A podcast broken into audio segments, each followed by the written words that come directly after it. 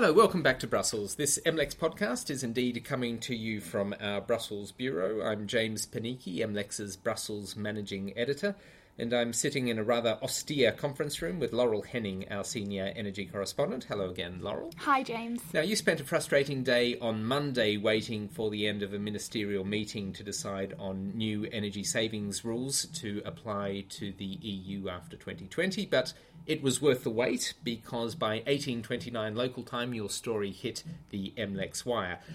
Before we get started, in a nutshell, what exactly were energy ministers meeting in Brussels to discuss and why now?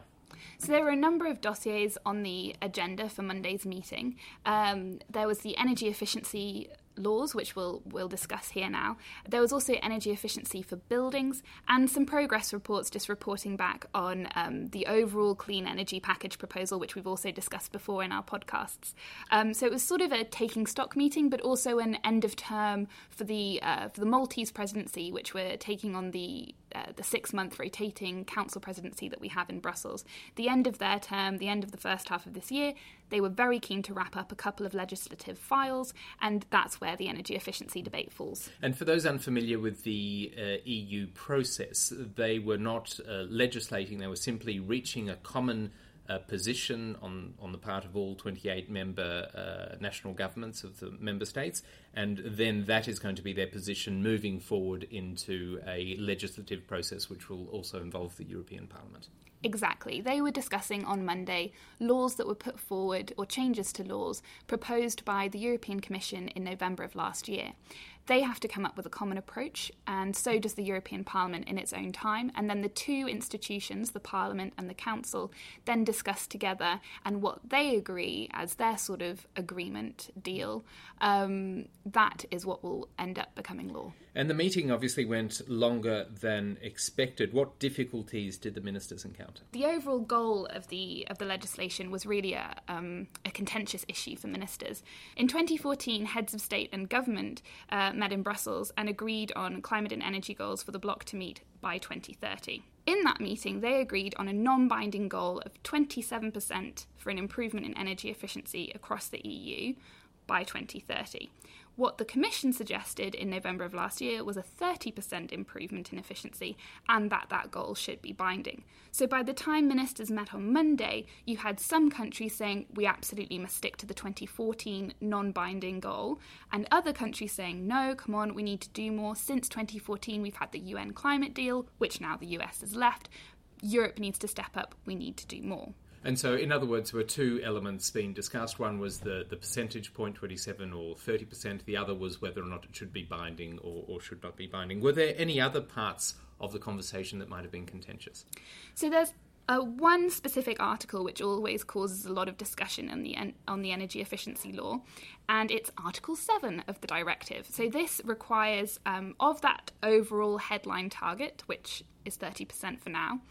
Uh, governments must meet um, an improvement, an annual improvement, this is binding, of 1.5%. Now, ministers were saying on Monday that this should be reduced, should be reduced in about 2026. This was something that Europe, uh, Europe's climate chief Miguel Arias Cañete said he was concerned about, that the reduction could prove to be the equivalent of an, um, millions, hundreds of millions of barrels of, of oil usage, um, and that that was something he was keen to avoid.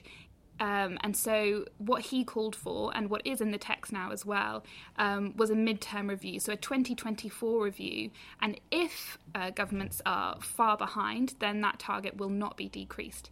If governments are on track, then that 1.5% annual binding goal will be reduced to 1% per year yeah, and that was another sort of uh, contentious issue among governments. Some people wanted it to reduce, some people didn't. Uh, yeah. Okay, so there, there was lots of contention, lots of differing views as to what kind of a solution they needed to reach. How was this impasse overcome? How did they finally reach the solution, and what was the solution? Yeah, so just to give you an example as well of sort of the two camps, um, so example countries of who, who were included in those camps. You had in the binding 30% goal uh, group, you had Germany, Denmark, France, Luxembourg, Ireland, among others. And in the other sort of non binding camp, you had the Netherlands, Poland, and Hungary. In the end, so after uh, the, the original compromise text from Malta in the morning, they then went away because they realised no one was going to agree on that. They brought another one back at lunchtime, and in the end, it was Germany and France who said, "Look, we're going to put forward this this suggestion. Malta, you should take this on as the overall presidency text." Which they did, and that's what we now have as the outcome. Uh, outsiders might hear the expression non binding and, and wonder what's going on in the sense that it doesn't really matter what percentage point you finally agree on. If it's a non binding agreement, then uh, surely there is not the same amount of pressure for people to actually. Uh, do what they're committing themselves to do.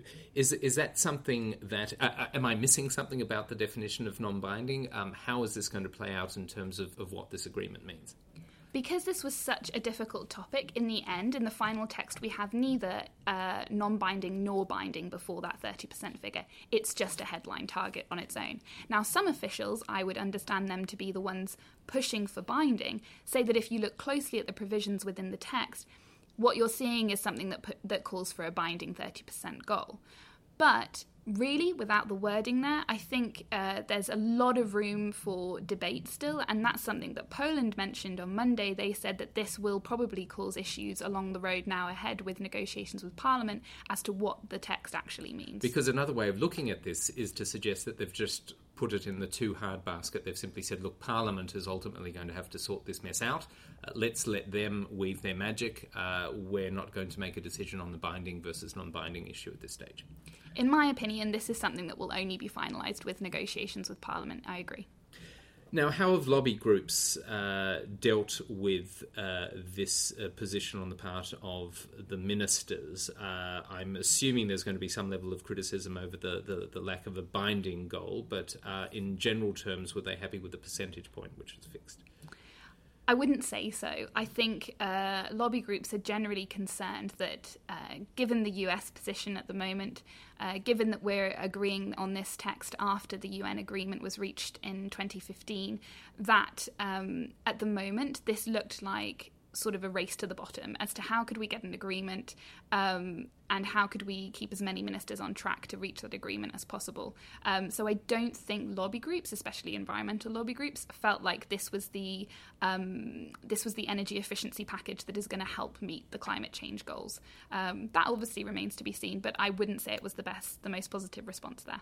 Laurel, thank you so much for the update. Thanks, James. And you'll be keeping us uh, in the loop as negotiations proceed. Laurel Henning is MLEX's senior energy reporter. She's based here in Brussels. From Laurel and from me, James Panichi, thank you very much for listening.